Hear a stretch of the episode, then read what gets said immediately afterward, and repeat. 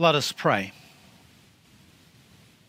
So, Father, we do indeed pray that you would help us to love you, to love your Son Jesus, and that our love for you would increase day by day as we are conformed to the image of Christ our Lord.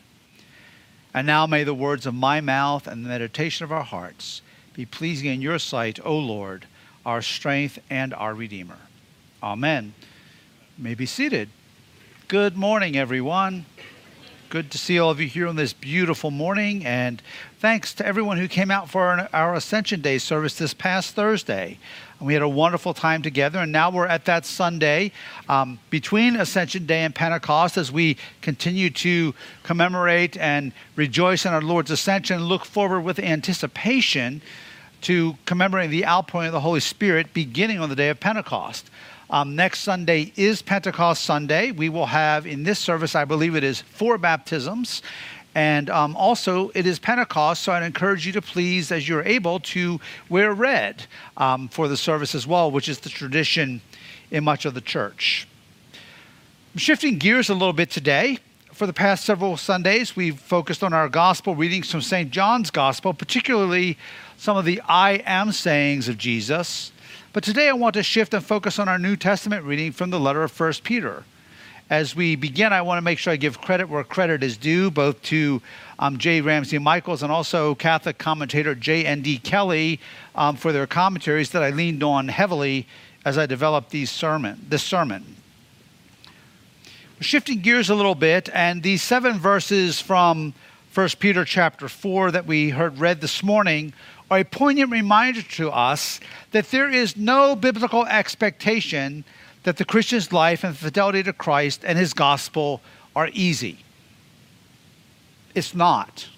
The reality is that fidelity to Christ might very well result in suffering.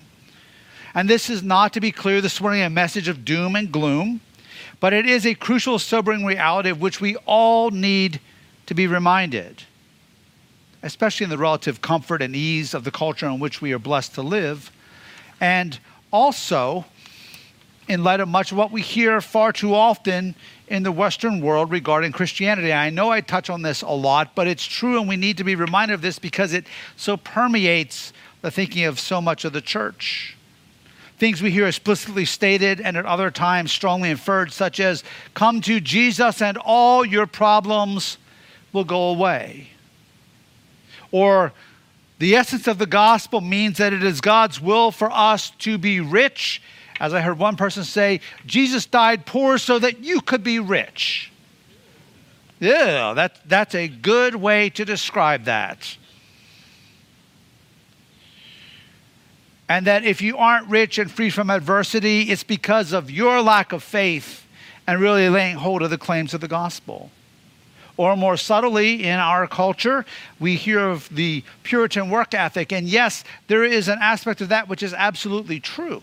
That we are, as God's people, called to work hard and to honor God in our jobs and the way we conduct our business and the affairs of our lives. That's absolutely true. But the, the, the subtle inference often associated with that is if you do those things, you will prosper financially. Sometimes yes, and sometimes no. There were many fine Christian people who worked very hard, who lost everything in the Great Depression, but not because of anything they had done wrong. There are Christians who honor God day by day, working at seemingly menial jobs or very backbreaking jobs, and they're never going to become rich.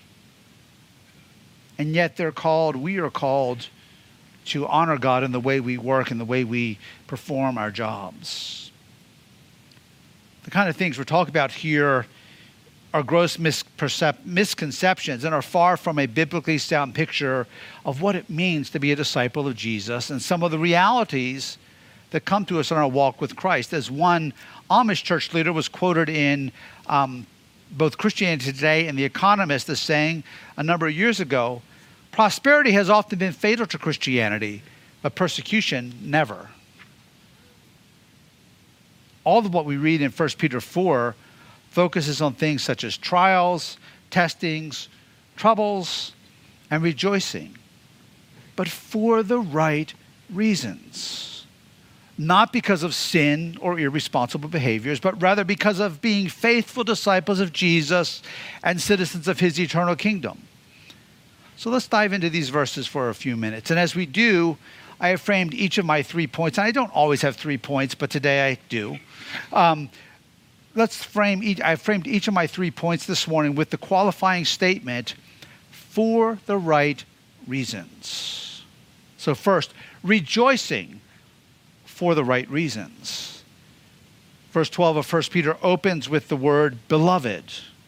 And this frames the entire text of Scripture by reminding the recipients of this letter that they are members of a beloved community, a supernaturally grounded community of disciples of Jesus Christ. And as members of this community, they are knit together by godly love, despite the troubles and anxiety of their present circumstances. But this truth, brothers and sisters, doesn't just apply to believers in the early church.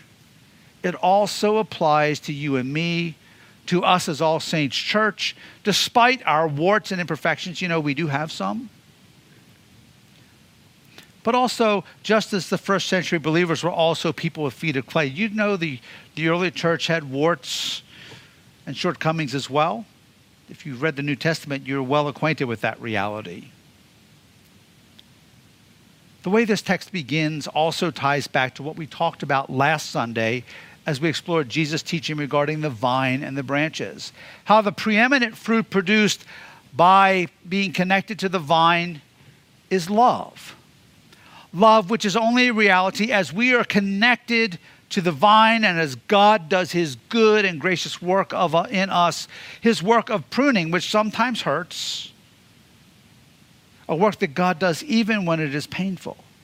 Beloved, beloved, do not be surprised. Peter, here in a sense, speaks of a twofold surprise. First, they should not be surprised by fiery trials. Now, it's important to note that when most scholars believe that when the letter of 1 Peter was written, it was before Christianity was explicitly illegal or illicit in the Roman world, at least in the area where these the recipients of this letter lived. It did become illegal, but it wasn't yet. But adversity, opposition, and hardship, specifically because of faithfulness to the Christ, can and should be expected by the Christian. And this was not futuristic, it was a present reality for those believers. And it is a present reality for believers all around the world and at least up to this time to a lesser extent to us in our context, but believers all around the world suffer specifically because of faithfulness to the gospel of Christ. As the late J.I. Packer wrote, opposition is a fact. The Christian who is not conscious of being opposed had better watch himself, for he is in danger. They and we should not find these things strange. It should not be strange because, as faithful disciples of Jesus, our Lord told, told us that this would happen. In Matthew 10, we read, A disciple is not above his teacher, nor a servant above his master. It is enough for the disciple to be like his teacher and the servant like his master. If they called the master of the house Beelzebub, how much more will they malign those of his household? In John chapter 15, we read these words of Jesus If the world hates you, know that it has hated me before it hated you. If you were of the world, the world would love you as its own. But because you are not of the world, but I chose you out of the world, therefore the world hates you. Remember the word that I said to you A servant is not greater than his master. If they persecuted me, they will also persecute you. If they kept my word, they will also keep yours. But all these things they will do to you on account of my name, because they do not know him who sent me. And then the apostle John writing in 1 John chapter 3, do not be surprised, brothers, that the world hates you. It doesn't get any plainer or simpler than that. The second sense of surprise, which is inferred, is that those who malign Jesus' disciples will be surprised because of the believer's response of rejoicing. Again, rejoicing for the right reasons. Rejoicing because in some small way we share in the sufferings of our Lord, even as we read in Acts chapter 5. And when they had called in the apostles, they beat them and charged them not to speak in the name of Jesus and let them go. Then they left the presence of the council, rejoicing that they were counted worthy to suffer dishonor for the name. And every day in the temple and from house to house, they did not cease teaching and preaching that the Christ is Jesus. The key here is rejoicing for the right reasons. Rejoicing insofar as you share in Christ's sufferings. And we need to guard and be careful we're rejoicing for the right reasons. We're attributing any adversity that we encounter to the right cause. You know, sometimes people get that all mixed up all kinds of things get attributed to Christ and suffering for Christ that have nothing to do with Christ. You're a crook in your business, you claim to be a Christian, or you're obnoxious with other people, and then when they come at you in a worldly spirit, oh, I'm being persecuted for Jesus. No, you're not. You're just being ugly. You're being dishonest. You're being corrupt, and you brought it on yourself. Or I remember, and Satan gets all kinds of credit that he doesn't deserve too. I remember a dear lady, Christian lady at one of our previous churches, came in the office one morning, and Tammy was in there, and, and she said, Oh, it's just a terrible day. Satan is persecuting me and out to get me. I got a speeding ticket on the way over here. Well, that's not the enemy out to get you. That you were speeding and you got busted. Take personal responsibility rejoicing for the right reasons. Secondly, suffering for the right reasons. Our second point this morning ties very closely. There's been a lot of overlap already with what I just said. And our first point suffering for the right reasons. Look at verses 14 through 15 with me. If you are insulted for the name of Christ, you are blessed because the Spirit of glory and of God rests upon you. But let none of you suffer as a murderer or a thief or an evildoer or as a meddler. What is the right reason? For the name of Christ. In suffering for his cause, there is blessing. The suffering God speaks of the, excuse me, the suffering God's word speaks of here is, is unjust suffering because of faithfulness, specifically as a disciple and follower of Jesus. Ridicule, if you will, for the sake of the gospel. Hardship and adversity because of faithfulness to Christ will cause us to grow and to be strengthened. Hardships can make us stronger Christians. Hardships can make us better people. Um, I'm going to give a football illustration here, and I, am not sure. I want to be clear if this is this is from a couple years ago, if it's still accurate or not. But the principle still applies. It's entitled "One of the or the Advantages of Hardship." Only one professional football team, at least at this time, that plays its games in a dome stadium with artificial turf has ever won the Super Bowl. The St. Louis Rams in 2000 while a climate controlled stadium protects players and fans from the, from the misery of sleet, snow, mud, heat, and wind, players who brave the elements on a regular basis are disciplined to handle hardship wherever it's found. The Green Bay Packers were the 1996 Super Bowl champions, in part because of the discipline gained from regularly playing in some of the worst weather in the country. Endure hardship as discipline no discipline seems pleasant at the time, but painful. Later on, however, it produces a harvest of righteousness and peace for those who have been trained by it. Hebrews chapter 12. And while a football illustration may make light of the magnitude of what we're talking about here, I think the principle does apply. Hardship will make us strong. Hardship will make us more fit to stand the times of testing. There are many things followers of Christ suffer, but Peter focuses momentarily here on ridicule and insults. We need to expect this. We need to suffer, expect to suffer because of the name of Christ. But as we do, and as insults and ridicule are hurled at us, hear this, we cannot respond. We must not respond in the same way as the world. Brothers and sisters, we are called to be different. We are called to be set apart, to follow the example of our Lord, whose example was foretold by the prophet Isaiah in Isaiah 53. He was oppressed and he was afflicted, yet he opened not his mouth like a lamb that is led to the slaughter, and like sheep that before its shearers is silent. So he opened not his mouth. We live in a time and a culture when there seems to be a wrongly placed value on hurling insults at other people, and it comes from all different directions. But hear me, we as Christians cannot be a part of that. Did you hear me? Even when someone insults us, even when some ridic- someone ridicules us, we cannot be a part of this. Yes, we can speak to issues. Yes, we can address concerns. But that must never, for the child of God, for the person seeking to walk faithfully with his Lord or her Lord, that can never include hurling personal insults and trying to personally demean those who oppose us. In Matthew chapter 5, Jesus says to us, But I say to you, love your enemies and pray for those who persecute you. We are called to be different than the world.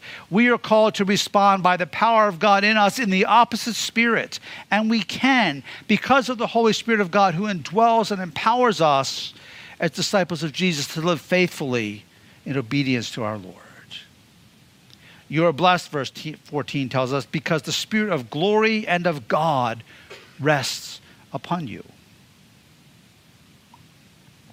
we are also not to get ourselves in the place or the situation where we serve for the wrong, or suffer rather for the wrong or for ungodly reasons. Verse 15 talks about this. Commentators generally agree that Peter is not writing about literal murder or thieving here. Rather, he, although he's probably writing about meddling in a much more literal way among the church. The church has a few meddlers in it down through its history. No shock there but rather he is rhetorically emphasizing suffering a penalty which a person has brought upon himself or herself and is deserving of. And this is in contrast to suffering unjustly for the cause of Christ. If you're a Christian, you do something illegal, you shouldn't be absolved from the penalty for doing that. And don't blame that on persecution. This is about suffering unjustly for the cause of Christ. And we can indeed expect suffering and adversity, brothers and sisters. Whether we like it or not, we can. But when such things come into our lives, especially when inflicted upon us by other people, and specifically because of Christ, let's make sure that it is because of right and godly reasons, and not because of something we've done that dishonors the Lord. And then finally, glorifying God for the right reasons. There is no shame in suffering for the cause and for the sake of Christ. It really means being more fully conformed to the image of our Lord. Peter, earlier in this letter, instructs his readers that imitating Christ in his suffering is part of our calling of believer, as believers. 1 Peter 2:21 For to this you have been called because because Christ also suffered for you leaving you an example so that you might follow in his steps and suffering rightfully in the grace and power of God for the cause of Christ can and will indeed bring glory to God. And we need to explore a little more of the meaning of these verses in verses 16 through 19 because we hear all kinds of interpretations of these verses, some accurate and some that are pretty far fetched. And um, J.N.D. Kelly really addresses this better than I could. So instead of plagiarizing from him, I'm going to read a quote. In other words, agonizing and inexplicable, inexplicable though they may appear, these trials are the preordained opening phase in the unfolding of God's plan for the end. A preparatory judgment and purification are indispensable, and the prophets, especially Jeremiah, Ezekiel, and Malachi, have foretold that a start would be made with the chosen people, indeed with the sanctuary and the priesthood. The apostolic church took these ideas up, believing that as the beginning of travails, Christians would have to face hatred, brutality, and imprisonment. Judgment that First Peter talks of here in the household of God is a judgment of purification. And again, this is very much akin to the pruning we spoke of last Sunday, so that the fruit bearing life of God can fill us in an even, even greater measure. And sometimes that may hurt, but in the end, it results in bearing greater fruit for God and for the kingdom of Christ. This is the work of God in believers, and in the end, it is a good and godly thing. In contrast, for unbelievers, the judgment is quite different. And continuing with Kelly, the doom in store for them, the writer implies, will indeed be frightful. No glorious denouement as for Christians who suffer faithfully, but utter destruction. Though less circumstantial, his message is the same as Paul's, who assures his distressed correspondents in 2 Thessalonians that God deems it just to repay with afflictions those who afflict you. And then what Christ, and when Christ is revealed from heaven, they will be granted rest from their pains, while the punishment meted out on those who do not know God and do not obey the gospel of Jesus Christ our Lord will consist in eternal destruction and exclusion from the presence of the Lord. A common pattern of teaching underlies both. Again, this is not intended to be a message of doom and gloom, but it is a reality check for us. And, brothers and sisters, all of this, as we look at God's word and God's promises, should build us up. It should give us courage, even in the midst of adversity, to remain strong in Christ, knowing that our Lord promises us the gift of the Holy Spirit to remain true and to accomplish His will. And we'll talk about that more next Sunday as we celebrate Pentecost. Mission Network News a few years ago reported on a country in southern Asia that remains unnamed because it's an area with a lot of persecution of Christians. It's a country that is majority Hindu, and the gospel is experiencing um, great growth, especially among the poor and among tribal peoples. But as follow, new followers of Jesus prepare to go public with their faith and be baptized. And that really marks the point where they're declaring themselves publicly for everyone to see as a Christian. There's a list of seven questions that pastors in that country ask of those believers before they're baptized, or before they consent to baptizing them, I should say. One, are you willing to leave home and lose the blessing of your father? Two, are you willing to lose your job? Three, are you willing to go to the village and those who persecute you, forgive them, and share the love of Christ with them? Four, are you willing to give an offering to the Lord? Five, are you willing to be beaten rather than deny your faith? Six, are you willing to go to prison? And seventh and finally, are you willing to die for Jesus? I think these questions are a sobering reminder for us of just what so many of our brothers and sisters around the world suffer for the sake of the gospel, for the cause of Christ, as they seek to follow Christ in the countries where they live. And it's a reminder to us and every Christian of what can be the cost, might be the cost for following Jesus. The bottom line is this we can trust God. He is faithful, and our hope is grounded in Him.